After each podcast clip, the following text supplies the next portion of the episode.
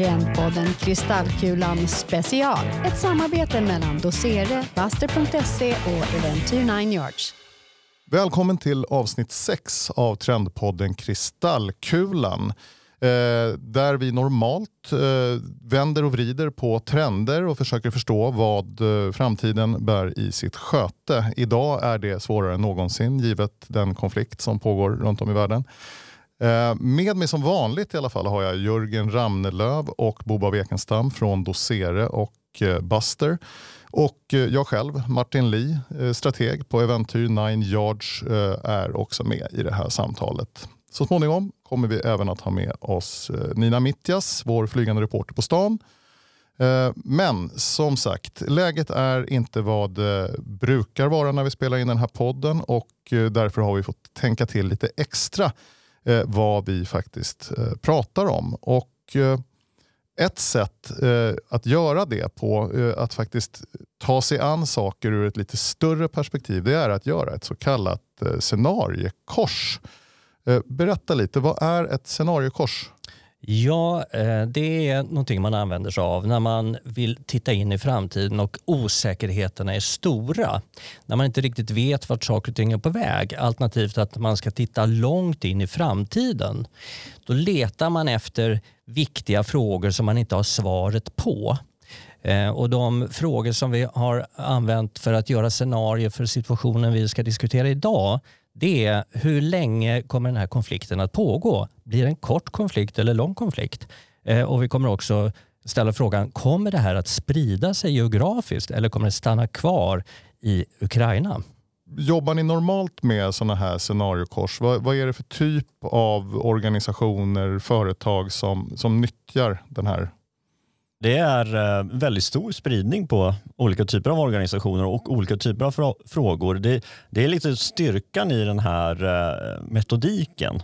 Att den just kan appliceras på väldigt skilda eh, uppgifter. och så det, det, är väl det lite som Bobo sa här. att En av de kraven som, eller man ska säga förutsättningar som måste finnas, det är just att det är ett läge där det är väldigt, ganska hög osäkerhet men också att vi, vi försöker titta lite längre in i framtiden. Så vi har, vi har applicerat det här på allt ifrån klimatfrågor till krig till elförsörjning.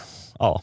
Varumärkesprojekt. Varumärkesprojekt. Och senast vi, ehm, eller inte senast, men när coronapandemin bröt ut, då gjorde vi också ett scenariokors för att eh, filosofera över hur ser världen ut efter coronapandemin är över.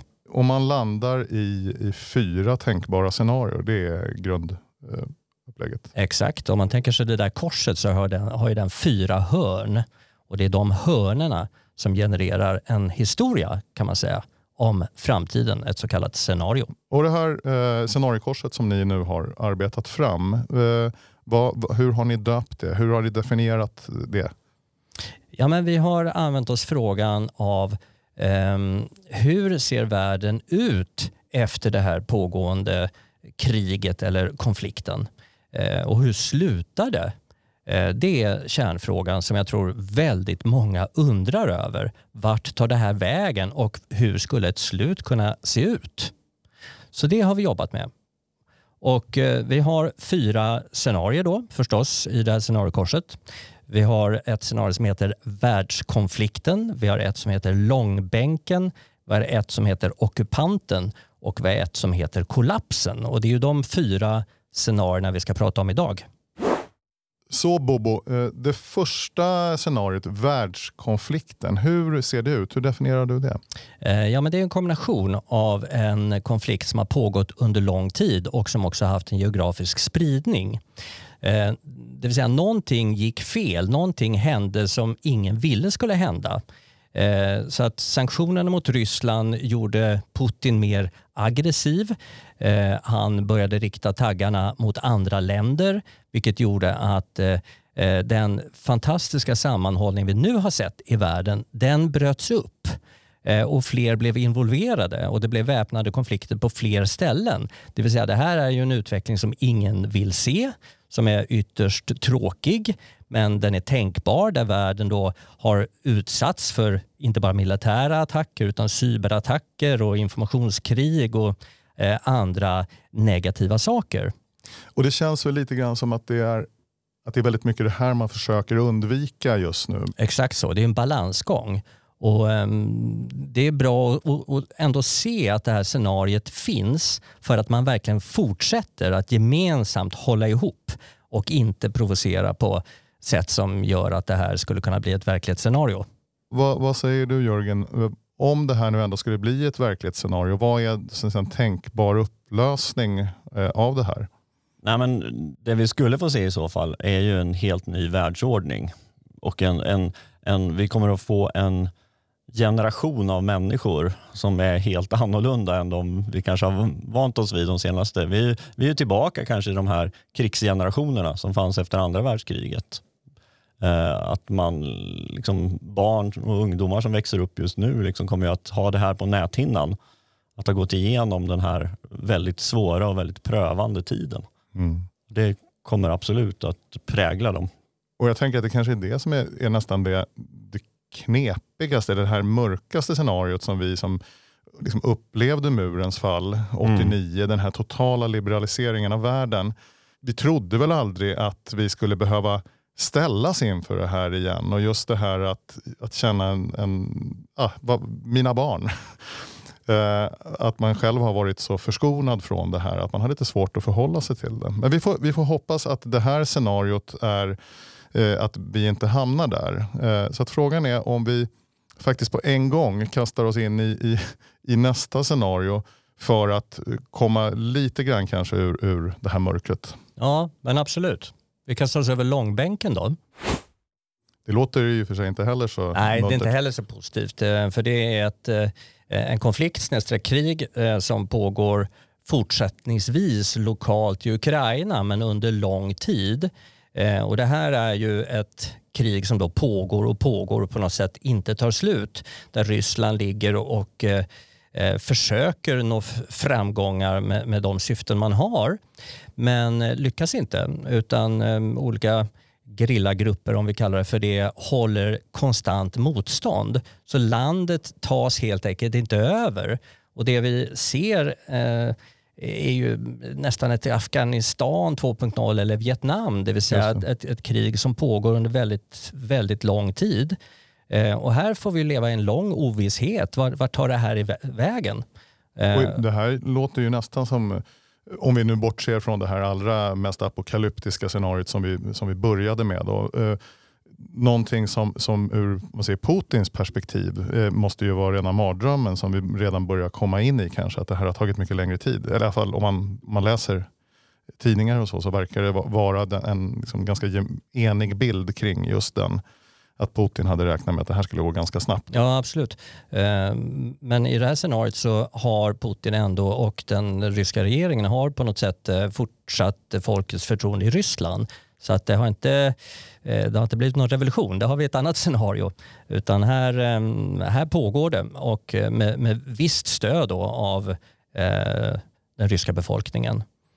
Så att um, här ser vi ju att um, det blir en väldig oro i, i världen. Vi ser ekonomin som haltar. Det är inte samma kollaps som i det första obehagliga scenariot men, men eh, det är ändå en lågkonjunktur som väntar oss. Det är en utdragen väntan på en lösning. Vi ser eh, räntehöjningar och vi ser eh, ehm, konsumtionsutrymmet krymper för energipriserna kommer vara höga under lång tid.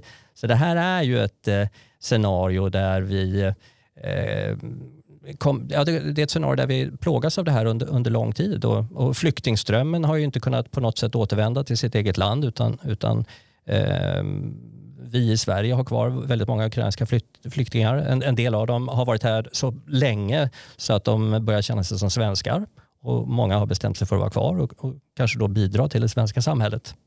Och Jag tänker just det, ekonomiskt, det, det är ju den ena, det ena perspektivet av det här naturligtvis. Men sen har, har ju vi inför det här samtalet pratat lite grann om det här ska informationskriget eller, eller den, den, det psykologiska kriget som pågår hela tiden och som man kanske till och med kan tycka har pågått under ganska många år. Eh, det vill säga kampen om eh, sanningen. Vad är sant? Vad är falskt? Eh, det kan mycket väl bli så. Absolut. Eh, att det här scenariot bygger lite på, som Bobo sa här, att, att, att Putin och hans eh, ledning liksom får ett fortsatt förtroende på, på ett eller annat sätt i Ryssland. och kan liksom år efter år, vilket vi ser framför oss i den här utvecklingen, då, fortsätta att pumpa in resurser för att hålla igång kriget nere i Afghanistan. Och det, eller i Afghanistan, nu sa jag det bara för att du sa det, eh, men i Ukraina. då. Eh, men eh, att det bygger mycket på att det är deras sanning som är den rådande sanningen i, inne i Ryssland. Eh, sen håller jag med dig om att jag, jag tycker också att det här rent generellt är ju ett av de första riktigt stora informationskrigen där, där, det, där just information utgör en väsentlig del i krigföringen. Att, att, att folk ska matas med min bild av sanningen. Och här har man också pratat om att Ryssland skulle stänga ute internet eller rättare sagt göra det ryska internet. Så det, där kan man verkligen prata om ett informationskrig. Vilket mycket väl skulle kunna hända just i det här scenariot. Verkligen. Att det, att det är det man har lyckats med ja. som, som nation. Att...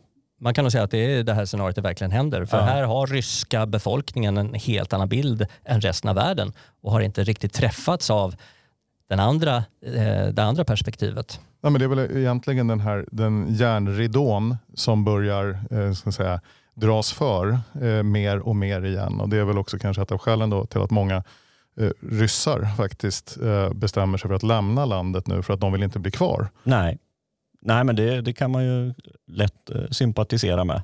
Vad, vad, vad, skulle det betyda eh, i slut, vad är slutdestinationen för det här? Ja, men det som vi har målat upp i det scenariot är att slutdestinationen är att till slut så, så ger ryssarna upp. Det tar för lång tid, det kostar för mycket pengar, eh, det kostar för mycket eh, människoliv och man inser att det här kan vi inte hålla igång. Så att här drar man sig till slut tillbaka. Så att det, även det här scenariot, eller det här scenariot har ju någonstans ett lyckligt slut även om det tar lång tid och världen hålls i limbo under väldigt, eh, en utdragen tid. Jag vet inte om jag skulle kalla det ett lyckligt slut, men ett slut i alla fall ja. har de ju. Har det ju. Ja, det kom, nej, alltså, man kan ju lätt se att eh, i en sån här, vilket det finns eh, historiska exempel på tidigare, resultatet av en, den här typen av eh, konflikt skulle göra att alltså, Ukraina finns ju inte kvar på slutet. Men, men egentligen så kan man väl säga då också egentligen att nu befinner vi oss då, för att visualisera för er som lyssnar, på mm. höger sida i det här så kallade scenariokorset. Det vill säga ett, ett långt krig som antingen har fått en, en så säga, global spridning där flera nationer är inblandade, det är det första scenariot. Eller då det, det nedre scenariot eh, på högra sidan där det är ett långt krig men där det fortfarande är eh, regionalt kvar där. Och nu har vi eh, ägnat lite tid åt att eh, prata om två ganska eh, mörka scenarier. Så det är lätt att hamna där. Men hur tänker svenskarna ute på stan kring det här? Hur förbereder man sig för en eventuell spridning? Det har Nina frågat.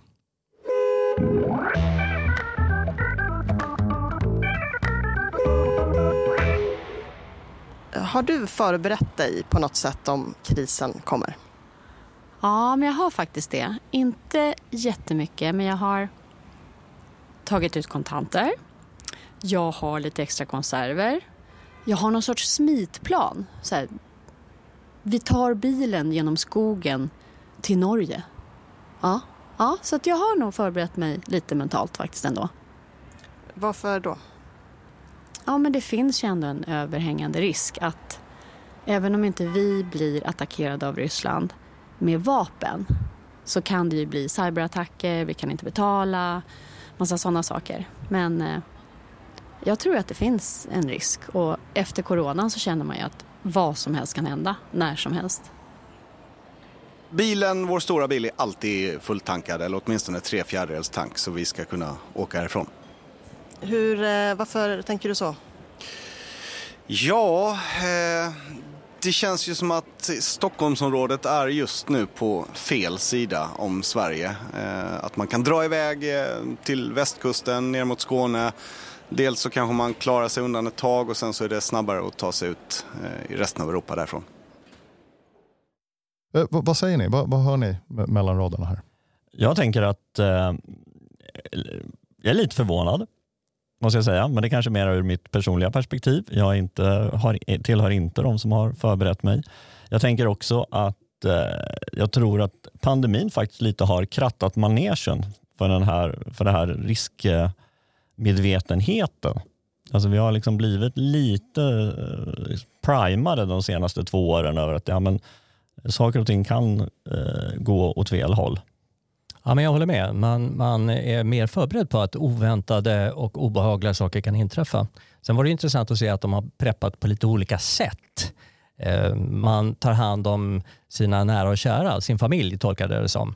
Eh, och en del tar ut pengar. Ja, det är, det är olika sätt. Men, men det, det intressanta är ju verkligen att faktiskt svenska folket har blivit preppers. Någonting som man nästan har skrattat åt bakåt i tiden och tyckt att oj, du, såna där preppers, det är ju några galningar som eh, har en förvrängd världsbild. Nu är, nu är var och en en liten prepper.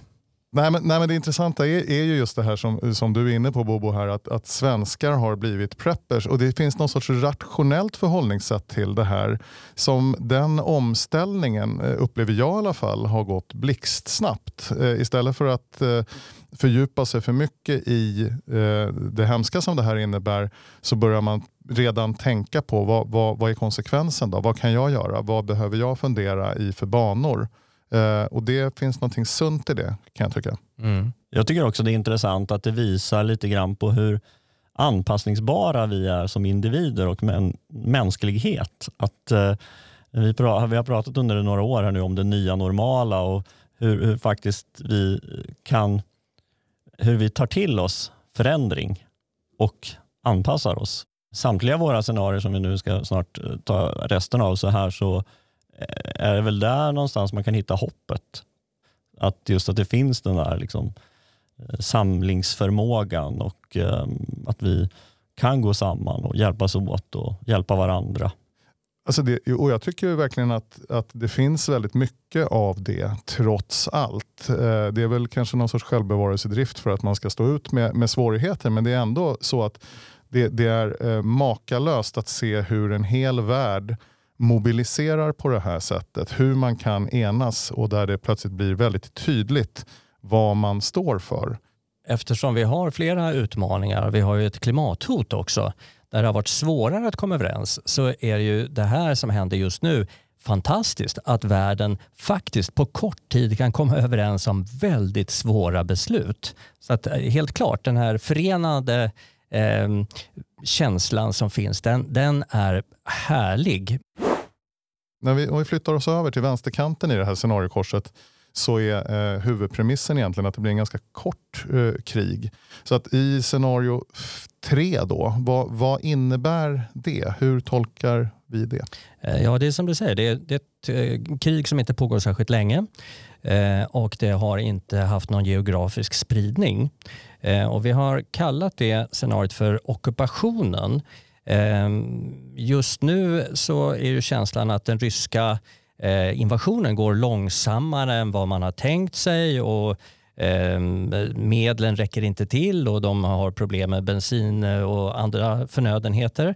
Men trots allt så är det en eh, militärt mycket stark ehm, makt som matar på Eh, och till slut lyckas. Så att här har helt enkelt Ryssland fångat in den ukrainska eh, regeringen eh, med Zelensky i spetsen och man har tillsatt en marionettregering i Ukraina eh, så att Ukraina är i princip tillsammans med Belarus liksom en, en, en lydstat till Ryssland. Eh, och, och det här är ju ett väldigt tråkigt scenario naturligtvis också. Det är svårt att hitta bra scenarier här, men eh, det har i alla fall inte spritt sig. Eh, och den hjälp som världen har, har, har gett Ukraina har ju på något sätt eh, varit till hjälp för dem, men, men det räckte inte hela vägen fram. Eh, så att eh, politiskt i det här scenariet så kan man säga att Ryssland fortsätter att vara en paria internationellt. Eh, man gör inte affärer överhuvudtaget med Ryssland. Eh, vilket naturligtvis då innebär att det får ekonomiska konsekvenser på, på eh, Europa och andra delar av världen och, och, och natur, naturligtvis så även Sverige. Ehm, så att även om vi har en energiförsörjning i Sverige som ju är, är, är någorlunda bra så, så, så drabbas vi. Eh, och vi har ju här också eh, flyktingvåg naturligtvis som, som också blir kvar i Sverige eh, och i andra länder. Så att ehm, Eh, det, det, är inget bra scenario men det är eh, också ett scenario som, som skulle kunna inträffa och som vi behöver fundera på. Vad, vad, hur förhåller vi oss till ett sånt? Jag, läste någon intervju med en ukrainsk journalist som, som hade bestämt sig för att lämna eh, eh, platsen. Och hon, hennes uppfattning var väl ungefär så här att eh, nej, de kommer nog att, eh, att eh, ta över Ukraina. Men det kommer en dag när, när Putin inte längre finns heller. Det var den trösten hon kunde se i det. så att säga. Men det var ändå en, en, en, ett, en realistisk förhållningssätt till, till det här som, som hon såg. Då. Som man, journalist skulle man kanske vara kvar annars. Då. Det skulle kunna leda in oss på det fjärde scenariot som handlar om att det, att det blir ett relativt kort krig och det blir eh, lite spridningseffekter Eh, här ser vi ju att eh, den ryska aggressionen eh, riktas mot andra håll. Eh, men den internationella samverkan slår eh, tungt tillbaka. Eh, och här, eh, vi kallar det scenariot för kollapsen.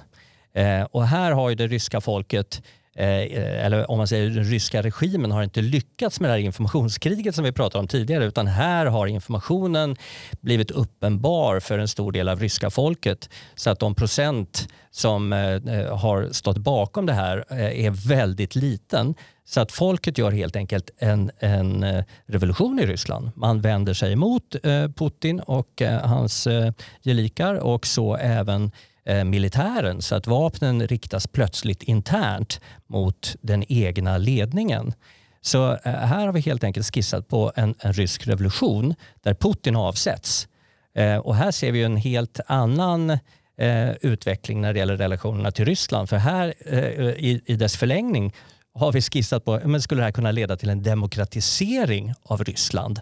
Men det, men det är väl också den, det här som vi så mycket hoppades på 89 när, när muren kom ner, där, där vi tänkte att nu har demokratin och liberaliseringen, på den, den liberala demokratin har segrat och det är det här som är något sorts önskescenario för, för i alla fall oss i västvärlden, eh, skulle jag tro.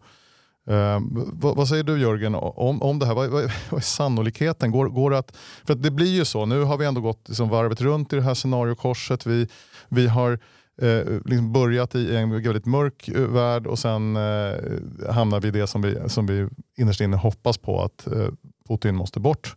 Eh, så att folkviljan får, får segra mm. i Ryssland. Ja, men det här är ju det är ett ganska eh, ett vanligt liksom, utkomst av när man gör den här typen av analyser. Att man just hamnar i det här läget. Att man har det här skräckscenariot, man har det här önskescenariot och man ombeds då, ja, men, vilket är det mest sannolika? Och som, som, som analytiker egentligen så gillar inte vi det. Vi, vi tycker att man inte ska eh, betrakta något eh, som mer sannolikt än andra utan för att, det ska, för att man ska på bästa sätt ska hantera de här och dra nytta av dem, då måste man ut, eh, utgångspunkten måste vara att man betraktar alla fyra som lika sannolika. Eh, sen kan man ju ha eh, egna spekulationer i vilket man tror är det mest sannolika. Ja men precis Jörgen, det är, ju, det är ju så man använder scenario och man använder det ju för att planera och fatta bra beslut i nuet. Så att när man har de här scenarierna så får man ju ta hänsyn till allihopa. Eh, det, eh, man, man, man blir väldigt varse att det finns olika slut så att säga, olika Eh, Eh, bilder av hur saker och ting kan bli. Vi kan konstatera att regeringen häromdagen fattade beslut om att avsätta 2% av BNP till försvaret. Eh, och i ett av våra eh, scenarier, nämligen kollapsen, där är väl det ett ganska dumt beslut och överilat. För här har vi en helt annan säkerhetsordning där, där vi har ett mycket fredligare Europa. Så det är så vi använder det. Man, man, man använder alla scenarier och tänker vad behöver vi göra om det blir det här scenariot och det här scenariot och så går man igenom alla fyra och sen fattar man ett beslut utifrån det. Just det.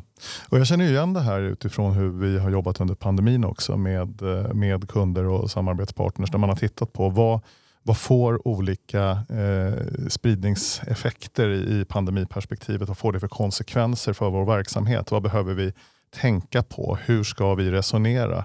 Om vi har vissa restriktioner på plats så behöver vi göra på ett sätt. Om de restriktionerna släpper så kan vi göra på ett annat. Så det, det är i, någon sorts grov förenkling av det här. Um, och jag läste något, ett intressant eh, begrepp som jag fångade upp någonstans i det här som kallas för doom scrolling. Det vill säga att man fastnar i sin telefon och bara börjar och, och läser eh, allt eh, elände som händer och man fyller faktiskt hela sin värld med det. Och, och någon, någon sorts recept var ju då naturligtvis att inte börja sin dag med det här flödet eh, och, och inte heller avsluta sin dag och att man faktiskt ska samtala med varandra om det här man, man tar till sig så att man inte går runt och bär en massa saker inom sig. Det tyckte jag var ganska bra eh, tips. Ja, men om man börjar med den första där så tycker jag det känner man igen väldigt väl. Att man hänger framför tv och radio och eh, internet hela tiden. Och eh, utefter dagen så blir man mer och mer låg och deprimerad och kanske handlingsförlamad. Så att, att styra informationsinhämtningen är ju en stark rekommendation till våra lyssnare. Eh, alltså ägna inte hela dagarna åt informationsinhämtning utan gör det vid vissa tider. Nej, men det är ju också som vi pratade om lite tidigare i programmet här om att eh, vi är i ett informationskrig och det här är en av konsekvenserna av det. Att det blir eh, liksom medvetet och omedvetet så översköljs man av mer eller mindre begrundad fakta och att det är ju... Och det är ju det man har eh, doserat till delvis, eller hur? Att man kan låta er dumskrolla istället eh, och så får man fram ett scenariokors så man inte behöver sortera i all den här informationen. Ja, jo, men, nej, men så är det. har du helt rätt i Martin. Ja, det är lite vårt jobb. Ja. Det, för oss är det svårt att inte scrolla. Det, det är vårt jobb. Ja. Men man kan bara titta på vad MSB säger i en sån här situation. De säger så här, håll huvudet kallt. Eh, det, det, är ju en första rekommendation. Eh, och håll inte på att sprida rykten och diskutera för mycket. Eh, engagera dig, det tror jag också är ett, ett bra tips. Att man på något sätt engagerar sig, vad det nu kan vara, om man vill skänka pengar eller Eh, på något sätt visa sin sy sympati eh, tror jag man mår jättebra av. Eh, sen säger man preppa solidariskt, det vill säga köp inte upp allt toapapper som vi gjorde i början av pandemin eller eh, vad det nu är för någonting vi ska preppa. Det kanske är andra, andra varor just nu. Eh, och sen eh, rekommenderar de också lev ditt liv som vanligt. Det är naturligt att vi känner oro men försök att ha vardagen så, eh, så intakt som möjligt. Det är MSBs rekommendationer. Nej, men vi berörde ju också lite förut det här med att vi kan se positiva effekter kring solidaritet och att gå samman. Just det här att det kan att liksom i den här oron, att det kan, det kan ju vara en kanal för att liksom få utlopp för den här oron. Det är att man faktiskt engagerar sig. Att man faktiskt gör, och det ser vi ju att, att människor gör.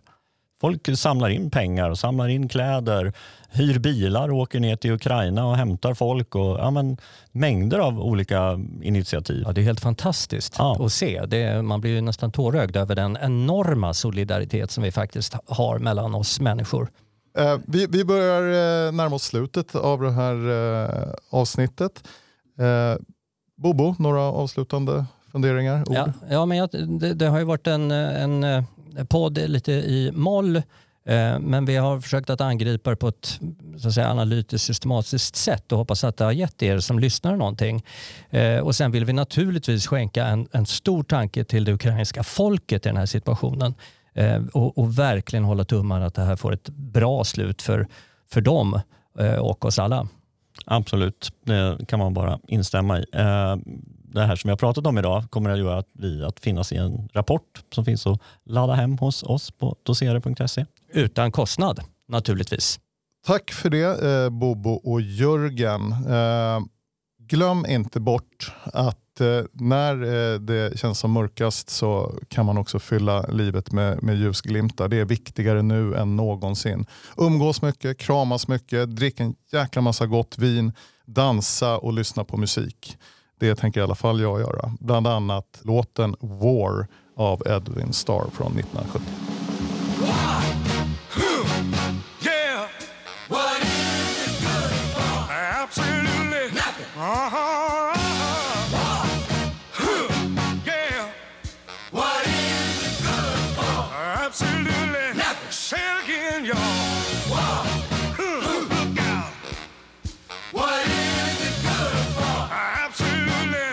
to me.